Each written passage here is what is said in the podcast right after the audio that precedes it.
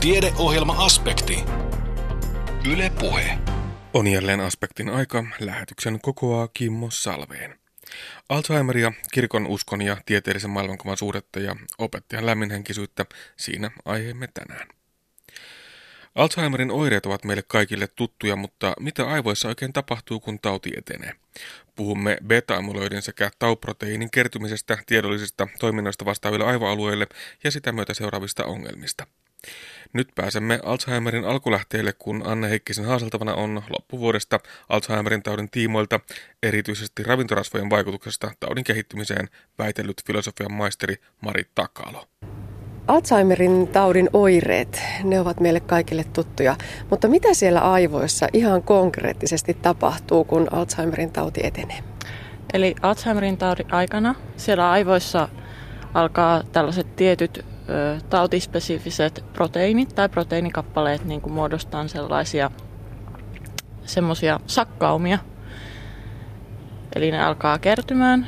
Nämä, nämä tautispesifiset proteiinit on, toinen on tämä beta-amyloidi, ja sen kertyminen saattaa alkaa aivoissa jopa, jopa 15-20 vuotta ennen kuin taudin, taudista on mitään tulee kli, kliinisiä oireita esiin. Ja sitten tämä toinen on tämä tauproteiini, joka alkaa aggregoitumaan sitten sakkautumaan solun sisälle. Eli ne on sellaisia fyysisiä aineita, joita alkaa kertyä tuonne jonnekin ja kyllä. ne haittaavat sitten hermosolujen normaalia toimintaa. Kyllä, kyllä. Ja sitten se johtaa sitten sellaiseen tilanteeseen todella, että nämä hermosolut, niiden toiminta häirintyy ja sen seurauksena ne sitten vähitellen hermosolut alkaa tuhoutumaan ja sitten se johtaa sellaiseen tilanteeseen, että hyvin iso osa aivoista on niin kuin kun katsotaan terveitä aivoja versus Alzheimerin taudin aivoja, niin ne on ihan niin kuin konkreettisesti pienemmät ne aivot Alzheimerin taudin aikana. No edelleen ne oireet voivat olla mitä moninaisempia. Johtuuko se oireiden kirjo ja erilaisuus siitä, että sitä ylimääräistä tavaraa kertyy eri paikkoihin? Uh, en tiedä, johtuuko se niinkään siitä, että sitä kertyy eri paikkoihin. Sehän on tätä beta-amyloidia kertyy aika satunnaisesti ympäri aivokuorta ja aivoja, ja, mutta tämä tauproteiinin kertyminen sitten taas on hyvin tällaista hyvin, hyvin tiettyihin, tietyllä tapaa etenevää. Ja se sitten tavallaan aika hyvin korreloituu näihin kliinisiin oireisiin ja sen taudin etenemiseen. Mutta en tiedä, mistä ne sitten johtuu, että että tämä on todellakin sellainen sairaus, että se ei ole aina samanlainen jokaisella potilaalla, vaan että potilailla voi olla eri, erilaisia oireenkuvia. Ja jos me voisimme estää tämän beta-amyloidin ja tauproteiinin kertymisen aivoihin, niin voisimme estää Alzheimerin taudin. Mahdollisesti, mahdollisesti tuota, se, ei ole, se ei ole vielä niin kuin täysin selvillä, että mistä syystä nämä alkaa nämä proteiinit siellä kertymään siellä aivoissa. Eli tietysti meidän tarvitsisi selvittää se, se ihan ensimmäinen syy, että minkä takia nämä muutokset alkaa aivoissa etenemään. Niin, eli ei tiedetä, onko se syy vai seuraus, että tätä alkaa tapahtua näitä kertymisiä. Näinpä. Joo. No mutta äh, Alzheimerin tauti ei ole näin yksinkertainen juttu, että aivoihin kertyy ylimääräistä tavaraa. Se on hyvin monitekijäinen sairaus. Kaikkia syitä ei tosiaankaan tunneta, niin kuin äsken totesit, tai tunnetaan melko huonosti, jos jotakin tiedetäänkin. Ja sitten vielä se, että, että siinä on niitä monia tekijöitä. On geneettiset tekijät, ympäristötekijät. Voiko myös elämäntavat vaikuttaa? Kyllä, useiden elämäntapojen on osoitettu jollain tapaa liittyvä Alzheimerin taudin riskiin ainakin. Esimerkiksi koulutustaso on yksi yksi hyvin tärkeä riskitekijä. Tietynlaiset ruokavaliot, ruoan rasva, tällainen välimerellinen ruokavalio, mikä perinteisesti sisältää hyvin paljon kalaa ja kasviksia, niin sen on joissain tutkimuksissa näytetty kenties suojaavan dementialta. Ja sitten taas toisaalta tämmöinen tyypillinen länsimainen ruokavalio, joka monesti sisältää paljon tyydyttynyttä rasvaa, transrasvoja, prosessoitua ruokaa, niin se on sitten taas voi yhdistyä Alzheimerin taudin lisääntyneeseen riskiin. Ja puhutaan silti edelleen vain riskistä. Vaikkapa on tätä geneettistä alttiutta, niin se ei ole suoraviivainen jatkumo, että tulet sairastumaan Alzheimerin tautiin. Kyllä, pitää paikkaansa. Meillähän on ö, tiettyjä mutaatioita, ö, jotka kaikki lisää beta-amyloidin kertymistä tai muodostumista aivoissa. Ja nämä mutaatiot aina väistämättä johtaa tämän sairauden puhkeamiseen, mutta ne on hyvin, hyvin harvinaisia populaatiossa, että ei ole kauhean montaakaan perhettä, joilla näitä mutaatioita on, mutta ne on selvästi niin kuin tautia aiheuttavia tekijöitä. Mutta sitten taas yleisimmässä tapauksessa me ei voida osoittaa jotain tiettyä geeniä tai mutaatiota muutosta siinä geenissä, joka nyt ehdottomasti johtaa tähän sairauteen, vaan se on enemmänkin useiden geneettisten muutosten summa sekä ehkä ikääntymisestä johtuvien muutosten tekijä sekä näiden elämäntapojen mahdollisesti joidenkin muiden sairauksien yhteisvaikutuksesta, jotka liittyy vaikkapa ikääntymiseen tai esimerkiksi tyyppi 2 diabetes ja sydän- ja verisuonisairaudet, näiden osoitettu lisäävä Alzheimerin taudin riskiä, eli siellä voi todella vaikuttaa niin kuin monenlaiset tekijät.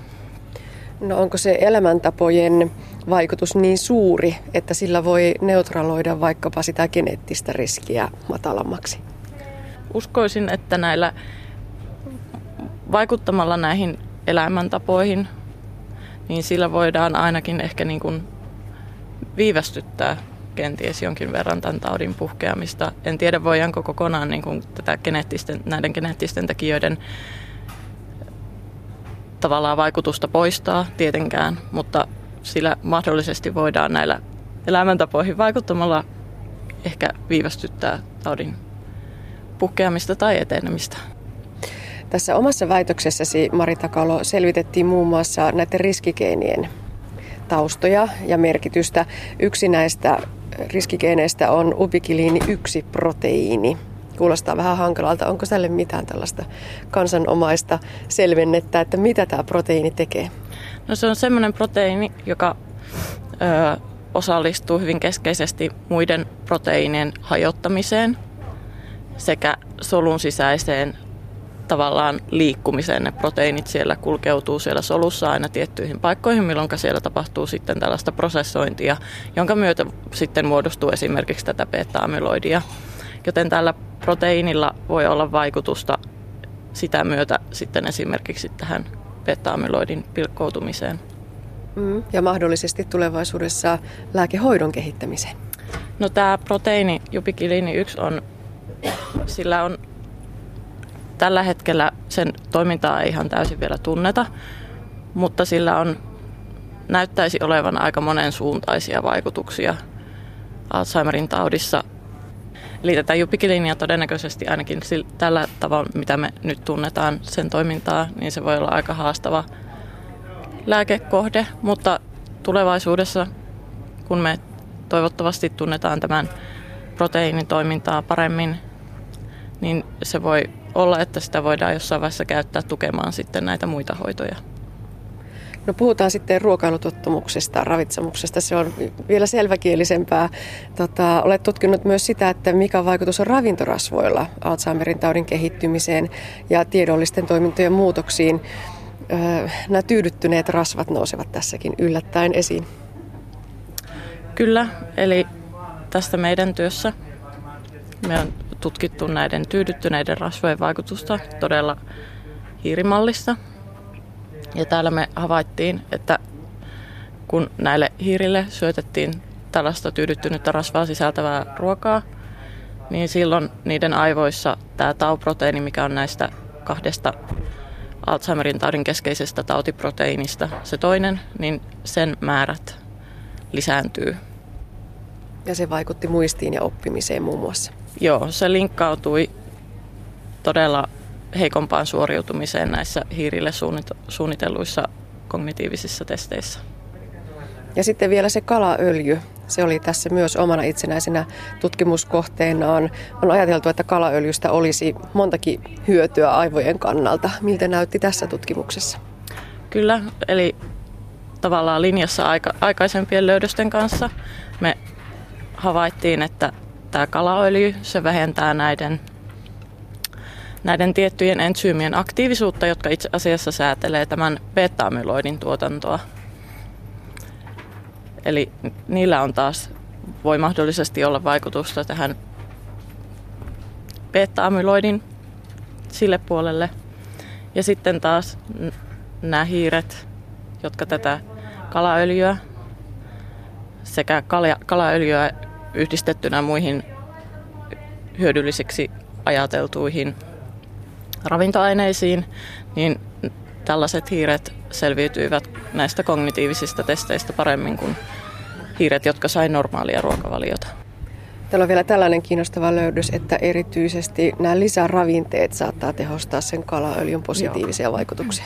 Eli todella se vaikuttaa siltä, että, että tämä kalaöljy yksistään ei välttämättä ole riittävä hidastamaan tai myöhästyttämään sitä Alzheimerin taudin patologian etenemistä, vaan tietty tällainen ravintoaineyhdistelmä voisi olla sitten ehkä tehokkaampi.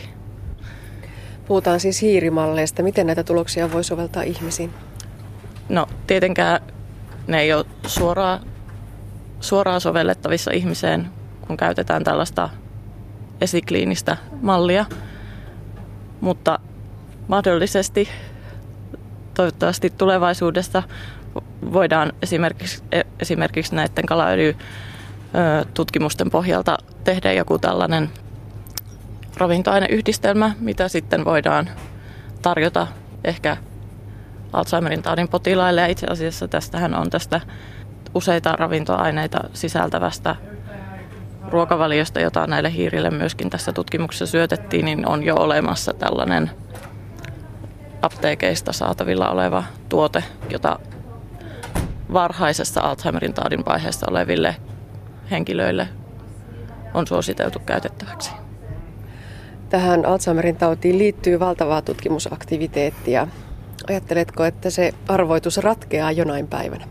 Kyllä se toivottavasti ratkeaa ja ehdottomasti siihen kyllä pyritään. Näin totesi filosofian maisteri Mari Takalo. Hänen väitöstutkimuksensa tarkastettiin Itä-Suomen yliopistossa loppuvuodesta. Millainen on uskon ja tieteen välinen suhde? Usein ajatellaan, että ne ovat keskenään jyrkästikin ristiriidassa.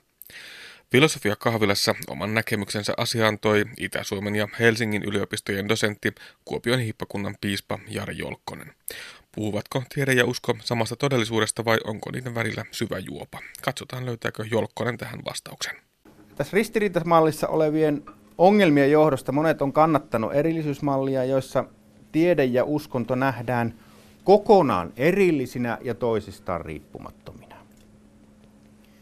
Ajatellaan, että teologia puhuu ei-fysikaalisista asioista, kuten sielusta tai moraalista – ja luonnontiede taas puhuu fysikaalisesta maailmasta, eli vaikka kasveista tai ava- avaruudesta, planeettojen liikkeestä. Ja ajatellaan, että nämä todellisuudet on kokonaan erilliset ja riippumattomat, ja siksi luonnontiede ei vaikuta millään tavalla kirkon oppeihin tai kieleen tai käytän, käytäntöihin tai moraalikäsityksiin. Ja hienostunut muoto tästä erillisyysmallista on semmoisen paleontologin kuin Stephen J. Goldmanin NOMA-malli. NOMA tulee lyhenteestä Non-Overlapping Magisteria, joka tarkoittaa juuri sitä, että nämä on magisterioita tai todellisuuksia, jotka eivät ylitä toistensa rajoja, vaan, vaan ovat erillisiä tai korkeintaan niin kuin hipasevat toisiansa. No, kirkon piirissä tai kristinuskon historian piirissä 1800-luvulla syntynyt liberaali protestantismi – jotenkin osti tämän erillisyysmallin ja korosti tieteen ja uskonnon tätä erillisyyttä, voisi sanoa apologeettisista syistä. Eli pelastaakseen kristinuskon nousevien luonnontieteiden kritiikiltä. Ja tämän itsenäisyysmallin edustajat tulkitsee usein uskonnollista kieltä antirealistisesti. Eli he tarkoittaa sitä, että, että kun puhutaan uskon tunnustuksesta tai virsistä tai raamatut salmesta tai muuta, niin ne ajattelee, se antirealismi tarkoittaa sitä, että se uskonnollinen kieli ei väitä mitään ihmisestä eikä maailmasta, se vaan kuvaa meidän kokemuksia.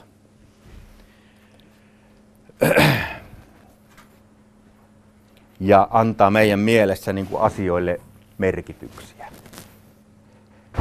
No toisaalta myöskin liberaaliprotestantismille lähes vastakkaiset uusortodoksit. Se ei tarkoita ortodoksikirkkoon kuuluvia, vaan tämmöisiä malleja ja teologia, kuten Karl Barth, jotka korosti aika, jotka korosti tämmöistä perinteistä oppia, niin myöskin he ovat mielellään korostaneet uskon riippumattomuutta tieteestä ja uskon ja tieteen erillisyyttä.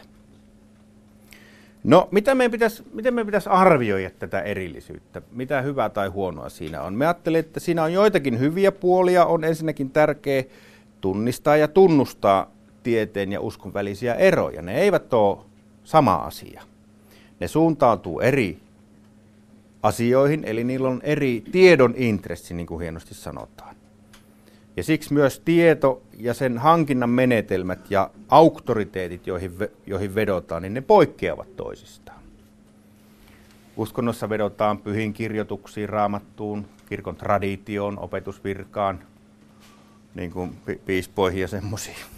Ja, ja sitten taas tie, tieteessä näihin tutkimustuloksiin tai joihinkin tieteellisiin auktoriteetteihin. Ja lisäksi on ihan luterilaista oppia ajatella, että, että pelastava usko, joka on, on luottamusta ja turvautumista kolmiyhteiseen Jumalaan, niin se syntyy sanankuulosta ja sakramenttien vastaanottamisesta, e, ei niinkään niin kuin tutkailemalla mikroskooppia tai tähtien syntyyn liittyviä teorioita. Eli tässä, tässä, tässä on niin kuin se hyvä puoli tässä mallissa. Me luulen, että me, me itse en ole, en ole tyytyväinen tähän malliin, enkä, enkä ole vakuuttunut siitä. Ja on tässä varmaan vähän muuttanut kantansa, koska luulen, että monissa kirkoissa, myöskin meidän luterisessa kirkossa, on ollut aika lailla vallitseva ja vallalla tämä erillisyysmalli. Ajatellaan, että tiede ja usko on kokonaan erillisiä. No tästä ei ole mitään niin opetusviran päätöstä tai dokumenttia, mutta minun käsitykseni mukaan myöskin moni, moni teologi luultavasti edustaa erillisyysmallia – jotenkin tiedostaen tai tietämättä. Ja siinä pääsee aika helpolla jakamalla todellisuuden kahtia uskontoon ja tieteeseen. Niin, että näiden keskinäisellä suhteella ei oikeastaan tarvitse vaivata mieltä, eikä tarvitse keskustella, eikä tarkistaa myöskin omia käsityksiä. Tiedemiehen ei tarvitse käsi tarkistaa omia käsityksiä, eikä teologin tai, tai tai uskonnollisen persoonan tarvitse tarkistaa omia käsityksiä. Mutta tähän malliin, erillisyysmalliin liittyy kuitenkin monia ongelmia. Ensiksi mehän koemme kuitenkin todellisuuden jakamattomana, eikö niin? Ja tuntuu oudolta ajatella, että, että teologiset ja luonnontieteelliset väitteet puhus kokonaan eri todellisuuksista, jotka on toisistaan irrallisia. Ja lisäksi on aivan niin kuin liian kaventava historiallisesti rajata tämä kristillinen puhe koskemaan vain mielensisäisiä kokemuksia ja merkityksiä. Koska jos otetaan se uskon tunnustus nyt esimerkiksi tämmöisenä uskonnollisena, esimerkiksi uskonnollisesta kielestä, niin jo sen uskon tunnustuksen ensimmäinen lause esittää tosiasia väitteen maailmasta. Eli semmoisen väitteen, että, että, että yksi Jumala on taivaan ja maan luoja. Ja toinen uskonkappale taas edellyttää ihmisluonnon langenneisuuden. Ja kolmas uskonkappale puhuu konkreettisesta seurakunnasta ja ruumiin ylösnousemuksesta ja niin edelleen. Eli ei näillä pelkästään fiilistelyä tarkoiteta. Niissä esitetään tosiasiaväitteitä maailmasta ja ihmisestä ja myöskin tulevista tapahtumista. Eli tämä teoria pohjautuu niin kuin liian kapein, kapeiseen käsitykseen siitä, mistä uskonnollisessa kielessä on kysymys. No toiseksi, kristillisen kirkon kannalta erillisyysmalli näyttää kyllä tuovan tämmöisen näppärän apologeettisen keinon sanomalla, että, että kirkon usko ja kieli ja käytännöt on kokonaan immuuneja tieteellisen tutkimuksen tuloksille. Mutta kun tarkemmin miettii, niin tosiasiassa tämä hinta tästä linnarauhasta tulee liian kalliiksi. Koska teologia pääsee tämmöiseen gettoon, geton suojaan ja saa sitä mitä tilaa, eli elämää getossa ja yksinäisyydessä. Koska jos kristillinen usko ei lausu mitään tosiasiaväitteitä luomakunnasta tai ihmisluonnosta tai Jumalasta, niin voi kysyä, että mitä sanottavaa sillä on sitten yhtään mihinkään.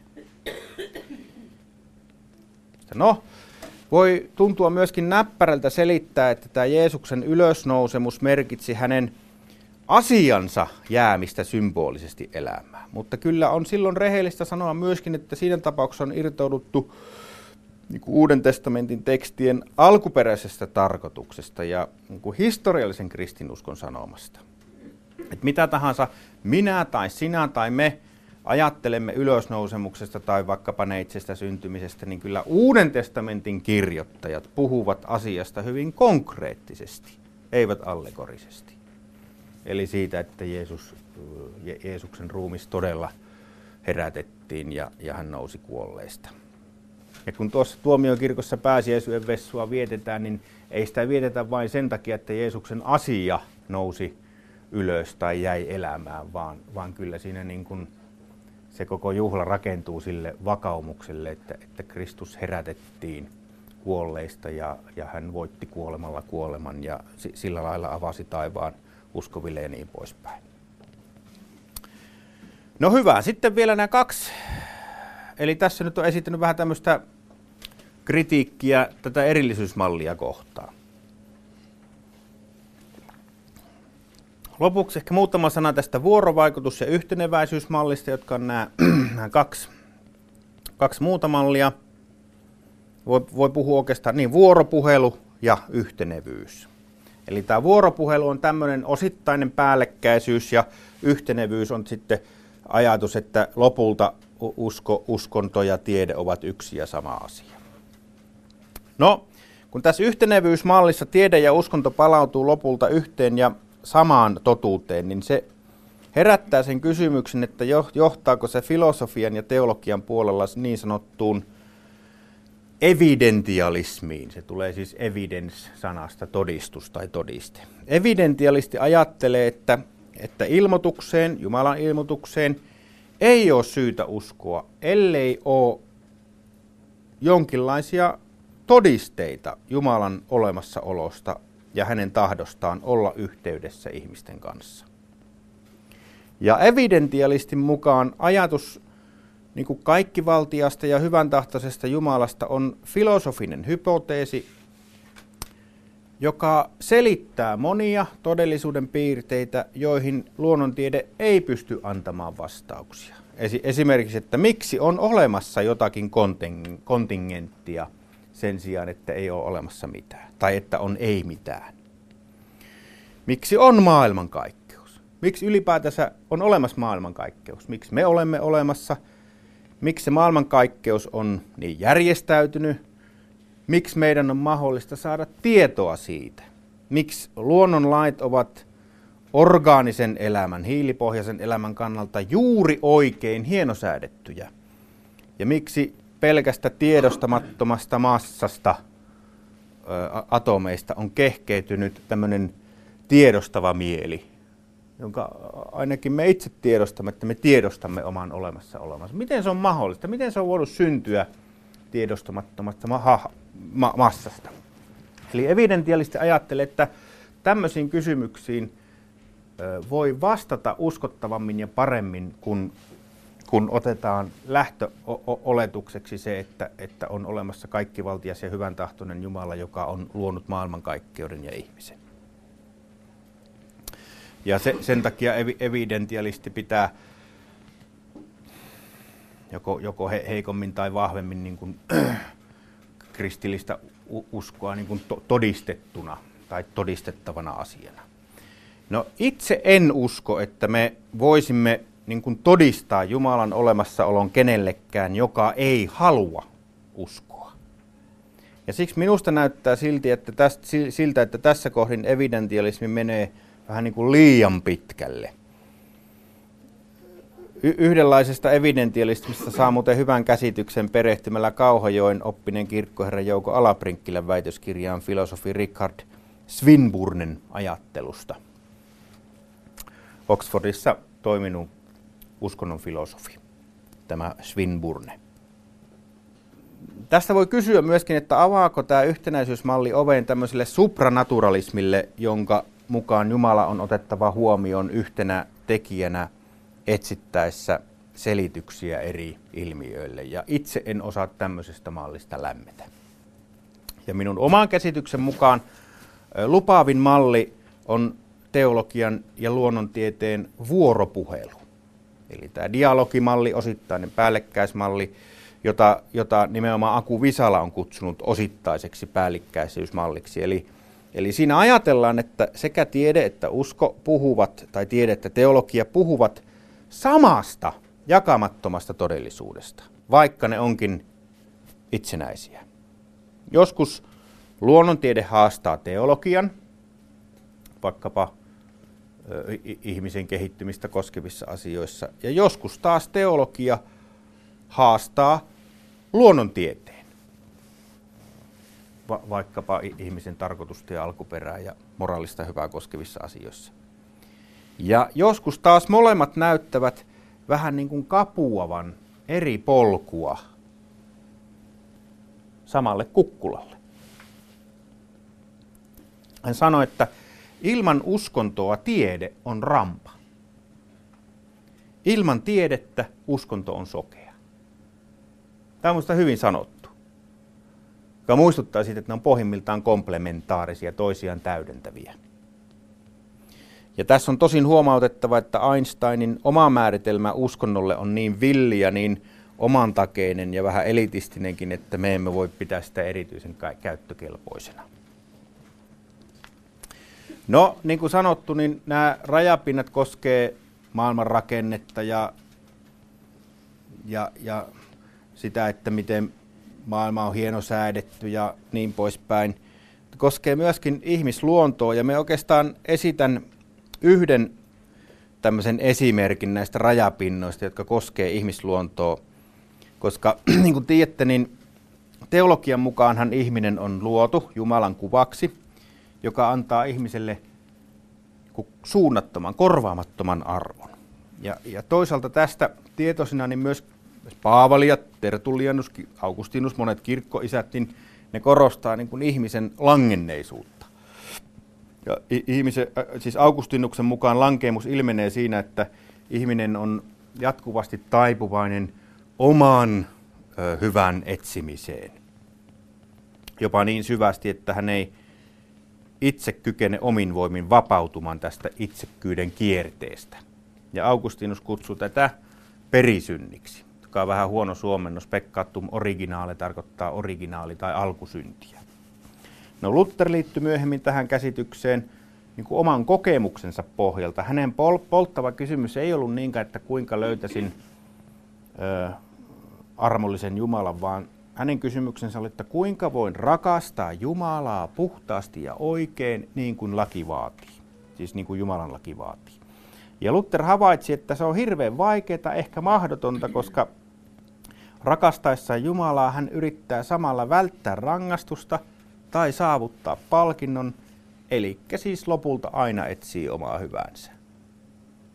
Eli hän, hän, hän koki niin kuin oman kilvottelunsa kautta tämmöisen, tämmöisen että miten, miten, miten se ihminen on takertunut tämmöisen oman hyvän etsimiseen niin kuin kaikessa sellaisessakin, joka on näyttää ylevältä ja arvokkaalta. No, Valistuksen ajallahan tämä ajatus perisynnistä hylättiin lannistavana ja negatiivisena ja taikauskosena, kunnes sitten ensimmäinen ja, maailman, ensimmäinen ja toinen maailmansota pakotti kohtaamaan uudella tavalla tämän ihmisluontoon kätkeytyvän raadollisuuden ja itsekkyyden.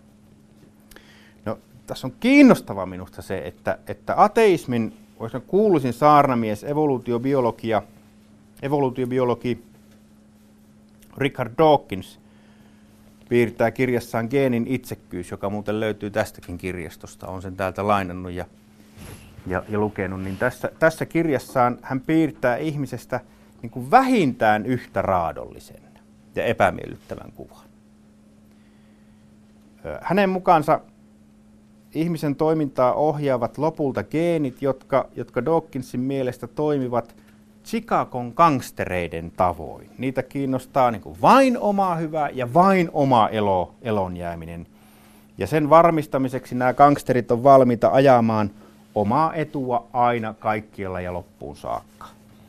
Eli, eli tästä sitten seuraa, minkä Donkis myöntää, että ihmisen niin kuin altruistiset teot, eli lä- lähimmäisen rakkauteen, epäitsekkyyteen, niin kuin sitä heijastavat teot, niin ne vain näyttävät kauniilta. Tosiasiassa ne ovat pelkkää kätkettyä egoismia tai teeskenneltyä altruismia tai kätkettyä itsekkyyttä. Ihminen on kone, jota itsekkäiksi ohjelmoinut geenit ohjaavat. Näin siis Dawkins. No mikä tässä on kiinnostavaa, niin itse asiassa tämä Dawkinsin malli näyttää tulevan hyvin lähelle kirkkoisä Augustinuksen tämmöistä raadollista ihmiskuvaa, käsitystä ihmisluonnosta. Dawkins myöntää, että biologiasta ei ole apua silloin, kun halutaan rakentaa tämmöistä myötätuntosta ja inhimillistä yhteiskuntaa. Mutta Augustinus ja Luther sen sijaan esittävät lääkkeen. He, he sanovat, että ihmisen rakkaudesta, tämmöiseen itsekkyyteen taipuvasta rakkaudesta poiketen, niin Jumalan rakkaus kohdistuu siihen, mikä on halpaa, siihen, mikä on heikkoa, siihen, mikä on rumaa, siihen, mikä on arvotonta ihmisten silmissä. Ja kun ihminen pääsee kosketuksiin tällaisen rakkauden kanssa ja tällaisen rakkauden uudistamaksi, niin myös hän voi vapautua tämmöisestä itsekkyyden kierteestä ja alkaa rakastaa myöskin sellaista, mikä on heikkoa ja halpaa ja rumaa. No miten evankelisuutarinen kirkko asemoituu tässä tieteen ja uskonnon välisessä vuorovaikutuksessa? Me väittäisin näin, että luterilaisuus tarjoaa jotenkin keskitien tämmöisen rationalismin, järkeisuskon ja sitten irrationalismin välille. Tässähän tämä sodankäyntimyytin kannattaja Richard Dawkins käyttää Martti Lutheria esimerkkinä tämmöisestä kristinuskon tiedevastaisuudesta ja kristittyjen pelokkaasta suhtautumista järjen käyttöön. Ja Dawkins kirjoittaa, että Martti Lutteri tiesi tarkkaan, että järki on uskonnon arkkivihollinen ja hän varoitti usein sen vaaroista. Dawkins väittää myöskin Lutterin sanon, että, että järki tulee tuhota kaikista kristityistä. Ja reformaattori suuhuhan on myöskin löytänyt seuraavan väitteen, että se, joka haluaa olla kristitty, sen tulee repiä silmät järjeltään. No mistä katon, kun mekin on Lutterista tehnyt väitöskirjoittaa, missä Luther on sanonut näin? Ensinnäkin Dawkins käyttää lähteenään semmoisen itävaltalaisen fundamentalistisaarnaajan blogia, joka on hävinnyt bittiavaruuteen – ja sen takia näiden sitaattien tarkastaminen ei ole mahdollista. Mutta minä en ole koskaan Lutterilta kuullut tällaista puhetta. No, mitä Luther oikeasti sanoi ja ajatteli? Wittenbergin yliopistossa 1539 pidetyssä disputaatiossa Luther puolusti niin kuin Aristoteleen käsitystä järjestä ihmisen suurimpana kykynä, jolla tulee olla määräävä asema niin kuin maallisissa asioissa, eli politiikassa, tieteessä ja oikeudenkäytössä. Ja Luther kirjoitti näissä disputaatioissa, siis yliopisto-disputaatiossa näin. Järki on kaikkien asioiden pää, kaikista tämän elämän asioista paras, suorastaan jumalallista. Se on kaikkien tieteiden äiti ja johtajatar. Pankapa naisväki merkille, tämä on tämmöistä feminististä kieltä. Siis tiede on kaikkien, järki on kaikkien tieteiden äiti ja johtajatar. Oikeustieteen, lääketieteen ja kaiken sellaisen, missä ihmisellä tässä ajallisessa elämässä on viisautta, voimaa ja kunniaa. Myös raamattu asettaa järjen hallitsijattareksi maan päälle vallitsemaan lintuja, kaloja ja karjaelämiä sanoissaan vallitkaa. Järki on aurinko ja jumaluus annettu tämän elämän tätä elämää varten ja tämän maailman asioiden hallitsemiseen, eikä Jumala ottanut järjeltä pois sen majesteettisuutta Aadamin lankemuksen jälkeen, vaan pikemminkin vahvisti sen. Sitaatti päättyy. Ja samassa disputaatiossa pohditaan tietenkin myös inhimillisen järjen rajoituksia. Eli yhteisen hyvän sijasta se voi vääristyä etsimään omaa etua ja omaa kunniaa, mikä itse asiassa sopii ihan hyvin yhteen tämän Dawkinsin egoismiteesien ja gangsterivertauksen kanssa. Järkevien päämäärien sijasta meidän järki keskittyy usein per, pelkkiin niin kuin järkeviin keinoihin, jolloin järki voi vääristyä myöskin tuhovoimaksi. Järki on myöskin väline, jolla arvioidaan, mutta jota itseään on vaikea arvioida. Järki voi ylpistyä, se voi pitää omaa totuuttaan ainoana oikeana. Eli tässä sitten sen disputaation lopuksi, niin kun, kun aluksi on ylistetty järkeä, niin lopuksi niin kun sitten yritetään sanottaa myöskin tämän inhimillisen järjen rajoituksia. No, nämä rivit kuvaavat minun mielestäni hyvin sitä, että luterilaisuus arvostaa tiedettä ja tutkimusta ja järjen käyttöä. Yliopisto on reformaation kehto, jossa, jossa koko tämä uskonpuhdistusliike syntyy.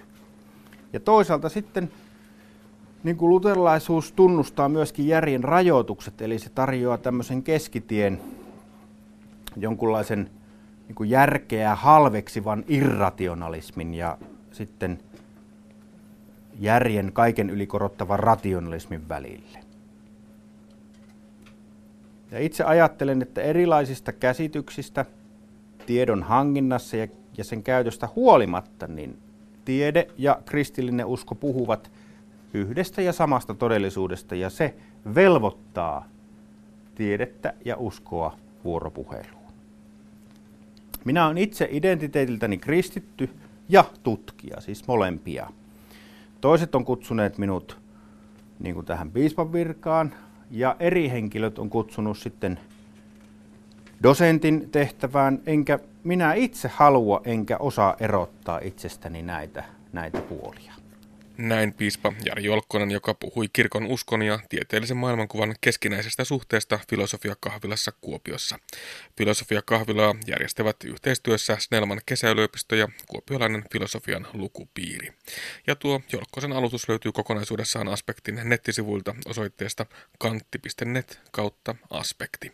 Kuuntelet siis Aspektia, jonka kokoaa Kimmo Salveen. Tiedeohjelma Aspekti. Yle Puhe. Opettajan ja oppilaan hyvällä vuorovaikutuksella, opettajan lämminhenkisyydellä ja oppilaan turvallisella mielentilalla on enemmän merkitystä lasten motivaation ja akateemisten taitojen oppimistuloksiin kuin opetuksen rakenteellisilla tekijöillä, kuten vaikkapa ryhmäkoolla. Tähän tulokseen on tultu kymmenvuotisessa seurantatutkimuksessa, jossa kartutetaan tietoa lasten varhaisista oppimispoluista sekä motivaation kehittymisestä. Anne Heikkisen haaseltavana on yliopiston lehtori Martti Siekkinen. Monesti kun ajatellaan niitä lapsen koulumenestykseen ja kouluviihtyvyyteen vaikuttavia tekijöitä, niin nostetaan esille ryhmäkoot, opetusmenetelmät, tilat, ympäristöt ja niin edelleen. Mutta nyt tuore tutkimustulos kertoo, että sillä opettajalla ja oppilaan ja opettajan vuorovaikutuksella onkin se, en tiedä suurin rooli, mutta joka tapauksessa suuri rooli yliopiston lehtori Martti Siekkinen, mitenkä yllättävä tämä tieto on, että kyse onkin oikeasti näinkin inhimillisestä tekijästä? No periaatteessa ilmiö on kyllä pitkän aikaa tunnettu ollut kastustieteen sisällä, mutta tuota, lähinnä tämä on kaikillekin niin kuin semmoinen tyypillisempi, että aikaisempi kirjallisuus, tutkimuskirjallisuus on liittynyt sen varhaisvuosiin ja varhaiskastuksen puolelle. Ja jos mietitään sitten näitä niin sanottuja rakenteellisia tekijöitä, joilla tarkoitetaan näitä esimerkiksi eh, oppilas, opettaja, lukumääräsuhdetta, tilamateriaalitekijöitä ja sitten näitä, sitten näitä opettaja, oppilas, vuorovaikutussuhteisiin liittyviä tekijöitä, jotka ovat niin sanottuja prosessitekijöitä, niin eh, niiden eh, semmoisia keskinäisiä selitysosuuksia suhteessa koulutyössä ja sen oppilaiden oppimiseen, niin niitä on tämmöisessä niin kuin laajamittaisessa tutkimuksessa suhteellisen niin kuin, no, tuoreessa vaiheessa vasta aloitettu tekemään. Virginia yliopisto oli kaikillekin ensimmäisiä Robert Pianta, Bristol ja USA 90-luvun puolella ja 2000-luvun sitten puolen välin aikana lähtivät sitten tämän tyyppistä käsitejärjestelmää sitten soveltaa tänne tuota, opetuksen tutkimukseen. Tosiaan tuolla alkuopetuksen puolella varhaiskasvatuksessa se tiedetään, että vuorovaikutuksella on suuri merkitys. Mutta nyt te olette tässä tutkimuksessa saaneet selville, että, että tämä vuorovaikutus edistää paitsi sitä lapsen tavallaan henkistä, psyykkistä kehitystä, niin myöskin ihan motivaatiota, akateemisia taitoja, lukukirjoitus ja matemaattisia taitoja. Joo, kyllä. Eli tämä, tämä periaatteessa, että jos että yksittäiset oppilaat, siellä on tosi niin kuin oppilaisiin itseensä liittyviä, lapsen liittyviä taustatekijöitä, sukupuoli, kotitausta, syntymäaika tarkkaan ottaen, niin tota, niin jos ne on meillä on kontrolloitua, niin sitten ja nämä oppilaat sitten sijoittuu tiettyihin ryhmiin, niin sitten sieltä ryhmistä on sitten koottu opetusryhmistä havainnoiden, eli opetusta seuraamalla, intensiivisillä seura- seurannoilla, niin tuota keväisin ne tietoa opettajan käyttäytymisestä. Ja sitä vuorovaikutusta puheesta, myös ei-verbaalista vuorovaikutusta, ja niiden perusteella on sitten päästy tähän, tähän, niin kuin tähän tietoon, tähän sitten sitten, että tämä vuorovaikutuksen suhde on sitten sit selittämässä niitä tekijöitä, jotka sitten joko sitouttaa siihen koulutyöhön ja se, että niin kuin oppilaan kohdalla semmoinen tehtävä välttävä käyttäytyminen on vähäisempää niiden tuntien aikana. Ja siinä on se todennäköinen ja myös havaittu, testattu efekti, että ne koulutulokset, akateemiset taidot viittaa useimmiten tutkimuksessa tällä alueella lukukirjoitustaidon sekä matematiikan taitojen oppimiseen. Ja vielä ymmärrettävämpää tämä on siellä alkuopetuksessa, alakoulussa, mutta myös yläkoulun puolella. Ja onko se niin, että se korostuu varsin sitten siellä, koska se vuorovaikutuskontakti opettajan on vähäisempi? Joo, tämä, itse tämä, meillä on aineisto suhteellisen tuore ja siihen äskettäin vasta niin kuin saatu luokiteltua tästä niin kuin yläkouluvaiheen siirtymän puolta ja tarkkoja tuloksia meillä, mutta tämä mikä niin kuin, tuota, kansainvälisessä tutkimuksessa on tullut sitten äskettäin esille, että näyttää olevan, että tällä on niin kuin jopa niin kuin ratkaisevampi vaikutus. Ja tämä onkin sitten erittäin mielenkiintoinen tässä Suomen Akatemian rahoittamassa tutkimuksessa, pitkittäistutkimuksessa saada sitten raportoitua seuraavan vuosien aikana, että onko tämä sama ilmiö Suomessa kanssa olemassa, mutta todennäköisesti tämä olettamus, eli hypoteesi, hypoteesi tästä suunnasta on, niin kuin, on suhteessa aika uusi. Ja periaatteessa, jos mietitään, että se opetuksen haaste, haasteellisuus kasvaa siinä yläkouluvaiheessa ja plus sitten niin kuin kontaktit, samantyyppiset pitkittäiskontaktit, joilla oppilailla on perusopetuksen alakoulun vaiheessa luokanopettajia, niin silloin onkin sitten useampia henkilöitä. Ja tässä on sitten semmoinen mielenkiintoinen niin kuin, tuota, uusi asia katsottavaksi, niin katsottavaksi tämmöisen suomalaisen aineiston puolella. Tästä on äärimmäisen vähän niin kuin tuoretta tutkimustietoa. No joko silti uskaltaa esittää sen kysymyksen, että suomalaisten yläkoululaisten PISA-menestyksestä on kohistu jo pitkään nimenomaan sen lukutaidon osalta. Voiko tästä löytyä joku yhteys? No tietysti se, sillä tavalla, jos katsotaan tuota, tähän alakoulun osalta ja sitten sieltä olevien tulosten, tulosten puolella, niin Suomessa niin näyttää olevan, että meillä on niin suhteessa esimerkiksi jos viikkotuntien määriä katsotaan, niin suhteessa vähän kansainvälisesti sitä opetukseen allokoituu aikaa. Mutta sen havainnointi- ja tutkimustiedon puolelta niin näyttää, että meillä ryhmissä oppilaiden niin se keskittyminen, eli se tuotteliaisuus, näyttää olevan sillä tavalla niin kuin tuota, luokkaa korkeammalla verrattuna esimerkiksi USAssa, jota tähän on tutkittu. Ja sitten, mistä on kanssa sitten vielä tarkemmin tietoa, että se opettajien niin kuin opetuksellinen tuki, millä tavalla opettajat ottaa yksittäisten lasten niin kuin tarpeita huomioon ja pystyy ohjaamaan. Ja tämmöisen käsitteen opetuksen puolella toimii, niin sekin näyttää olevan Suomessa jo täällä perusopetuksen puolella niin tota laadukkaampaa. Ja siltä osittain sitten alkaa tämä yksi, yksi näkökulma sitten selittyä sitten tähän PISA-tuloksiin. Toki sillä on paljon muitakin mm, tekijöitä. Totta. Tosiaan puhutaan siitä opettajan lämminhenkisyydestä. Se on se termi, jota käytetään nuorelle opiskelijalle tässä talossa Joensuun yliopistolla ollaan, niin, tai siis Itä-Suomen yliopistolla ollaan, niin voi opettaa kaikenlaista kikkoja, pedagogiikkaa, kaikenlaista muuta. Voiko sitä lämminhenkisyyttä opettaa, joka on aika persoonallinen piirre? Joo, kyllä se voi sanoa, että se on persoonallisesti liittyvä asia. Ja tota, jos ajatellaan sitten tämmöisiä niin peruslaadullisia seikkoja opetuksessa, niin tota, tämä lämminhenkisyys, niin jos mietit, että missä, missä niin kuin ympäristössä, jos ajatellaan, että voi olla semmoinen turvallinen mm. psykologinen mielentila. Ei tarvitse pelätä erehtymistä, epäonnistumista, että siitä olisi niin semmoisia dramaattisia seuraamuksia. Ja periaatteessa tämä, tämä lämminhenkisyyden näkökulma, niin tämä on mullekin ollut tuota, tämän alueen tutkijana hiukkasen yllättävää, että tämä on liitetty niin kuin tavallisimmin. Se on lähtenyt niin kuin tuosta äiti-lapsi-tutkimuksen puolelta, missä se perusturvallisuus ja luottamus. Ja äh, sitten tämmöinen, sitten tämmöinen kehittyy sitten tämmöinen vahvempi usko, että uskaltaa vaikeitakin asioita riittää, eikä pelkkää sitä niin kuin epäonnistumista ja siitä sitten tulee vaan niin kuin, tuota, esimerkiksi tämmöistä äh, sarkasmia tai vähän syyllistävää palautetta kanssa. Mm. Ja jos tällä tavalla niin kuin, tuota, kuvaa, niin tämä kertoo siitä yhdestä, yhdestä niin kuin ulottuvuudesta tässä lämminhenkisyydessä. Mm. Eli semmoinen psykologinen likeisyys suhteessa oppilaisiin ja semmoinen positiivinen näkökulma on siinä se opettajana niin kuin, toiminnan hyvä. Ja kyllä näitä asioita on hyvä niin kuin, tuota, niin kuin tällä peruskoulutuksen puolella ja samoin tuolla täydennyskoulutuksen aikana kanssa kerrata, että minkälaisia tuntemuksia se vuorovaikutusprosessi niin kuin niissä toimijoissa, opettajissa oppilaissa herättää ja todennäköisemmin opettajan käyttäytymistä voi helpommin muuttaa kuin oppilaiden. Mm. Mutta tässä suhteessa oppilaat ovat tosi eriarvoisessa asemassa, koska me tiedämme, että opettajia on laidasta laitaan. Mm-hmm. Ja se äh, tutkimus kertoo, että valtaosin Suomessa on uhrien hyvälaatuista. Ja siinä, jos mietitään, niin tuota, tämmöinen, niin voi sanoa, että se on keskimääräistä korkeammalla tasolla. Äh, aivan voi sanoa, että semmoisia äh, niin yksittäisiä poikkeuksia löytyy.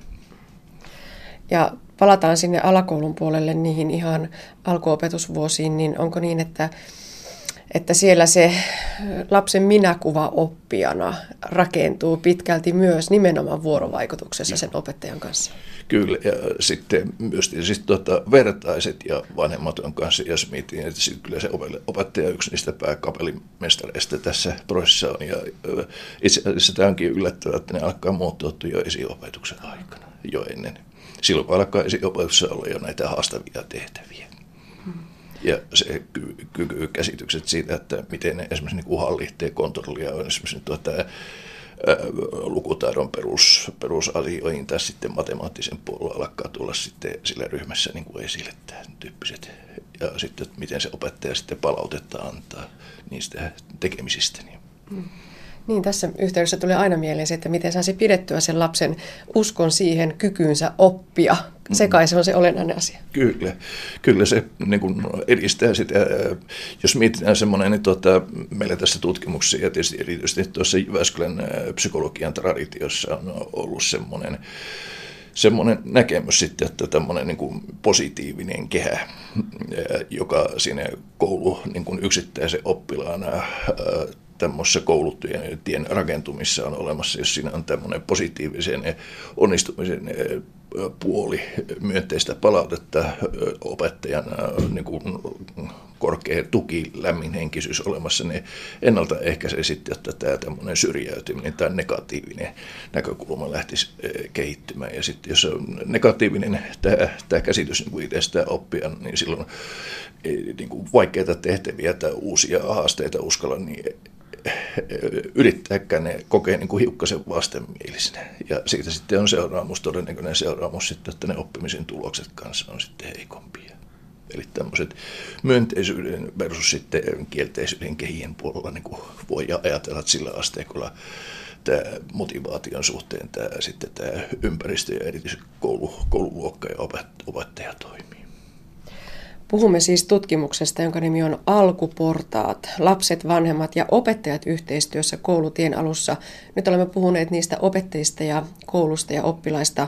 Martti Siekkinen, mikä sitten on vanhempien kodin osuus? Kyllä se varmasti tuota, samantyyppiset niin kuin tekijät on olemassa, jos mietitään tässä opettaja-oppilassuhteessa, että se myönteinen niin kuin, usko ja sitten lapsen koulutyön seuraaminen ja sitten niin kuin se niin kuin tukeminen silleen positiivisessa mielessä kanssa. Että sitten, että tämä, tämä niin kuin, jos mietitään niin tämmöinen tradition niin sanottu syyllistävä kasvatuksen puoli, se on kyllä aika helppo meille kaikille, että se tässä onkin just, että ammattikouluttajat niin pitää jo oppia vähän poispäin siitä päin. Niin siihen ei paljon kasvatusta tarvita.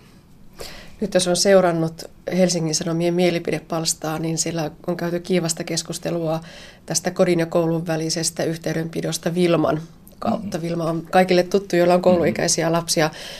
Teillä tässä tutkitaan myös sitä kodin ja kouluyhteistyötä. Näyttäytyykö se kovinkin tai niinkin hankalana kuin nyt julkisuuden perusteella voi no, päätellä? Sitten erityisesti tuota, Jyväskylässä on ollut Mari Kristina Lerkkanen, on, on sitten kastustieteen professori ja tätä, tätä teemaa vienyt eteenpäin. Mutta siis samassa tutkimuksessa kun ollaan, niin on sitten täällä myös Joensuussa äh, hyvä tieto siitä. Ja, tuota, kyllä se niin näyttää, että koulun alkuvaiheessa niin suomalaisilla vanhemmilla on hyvin luja positiivinen luottamus opettajiin ja ammattitaitoon.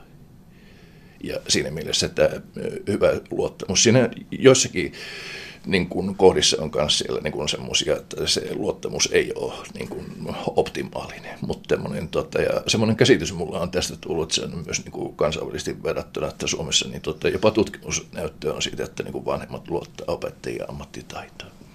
Mutta sitten tuota, tämä hyvä kysymys sitten, että onko meillä tuota, tapahtumassa sitten nyt muutoksia sitten, millä tavalla esimerkiksi vanhemmat alkaa suhtautua ammattikasvattajiin. Niin mm. Tiety, tietynlainen, niin tuota, Benko äh, hän oli tanskalainen lapsipsykologi tässä jo edellisellä vuosikymmenen aikana kirjoitti kirjan niin tämmöistä Köling vanhemmuudesta, jossa niin kuin pyritään tasoittaa sitten sen oman lapsen sitä kasvuoppimisprosessia sitten aika tiukallakin tavalla. Ja opettajat on myös monesti tässä niin kuin sitten kohteena. Tämä teidän tutkimushankkeenne on aivan valtava, kymmenen vuoden tutkimushanke. Siinä seurataan vuonna 2000 syntyneitä 2000 Silloin, silloin tutkimuksen alkuvestossa oli 2000 oppilasta Joensuussa, Kuopiossa, Laukaassa ja Turussa. Ja nyt tosiaan ysiluokkalaisia ovat nämä tutkittavat. Ja tästä vielä mennään eteenpäin tutkimuksen parissa. Mitä te ajattelette, tuleeko tästä sellaista jotain konkreettista kättä pidempää sinne opetukseen sitten, jota tuloksista siirretään? Joo, kyllä ja Joensuun kampuksen puolta voi sanoakin sillä, että perustutkimuksen niin kuin varassa, että meillä on tuota, ilmiökokonaisuutta asiat jo ihan tässä kaikille opettajille näillä kursseilla, peruskursseilla mm, on noin 300 opiskelijaa, on tuotta jo käsittelyssä.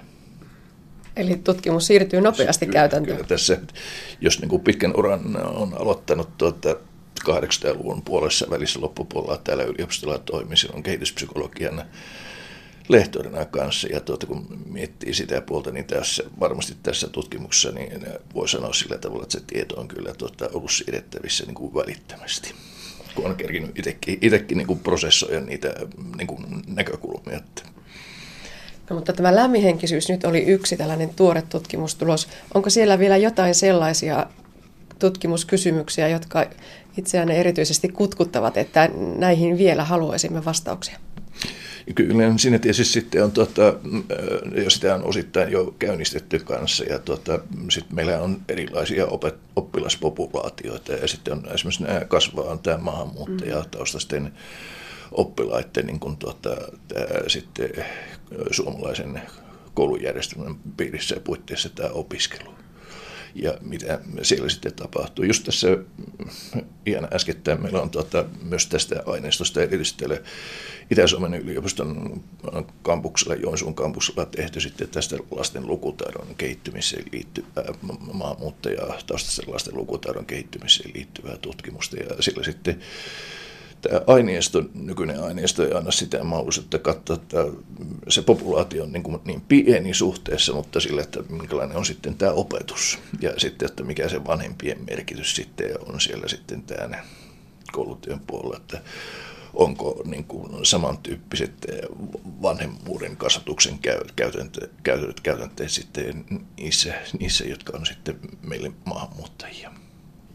Näin alkuportaat tutkimushankkeesta kertoi yliopiston lehtori Martti Siekkinen Itä-Suomen yliopistosta. Ja näin päättyy tämänkertainen aspekti. Lisää aiheistamme netissä osoitteessa kantti.net kautta aspekti sekä Yle Areenassa.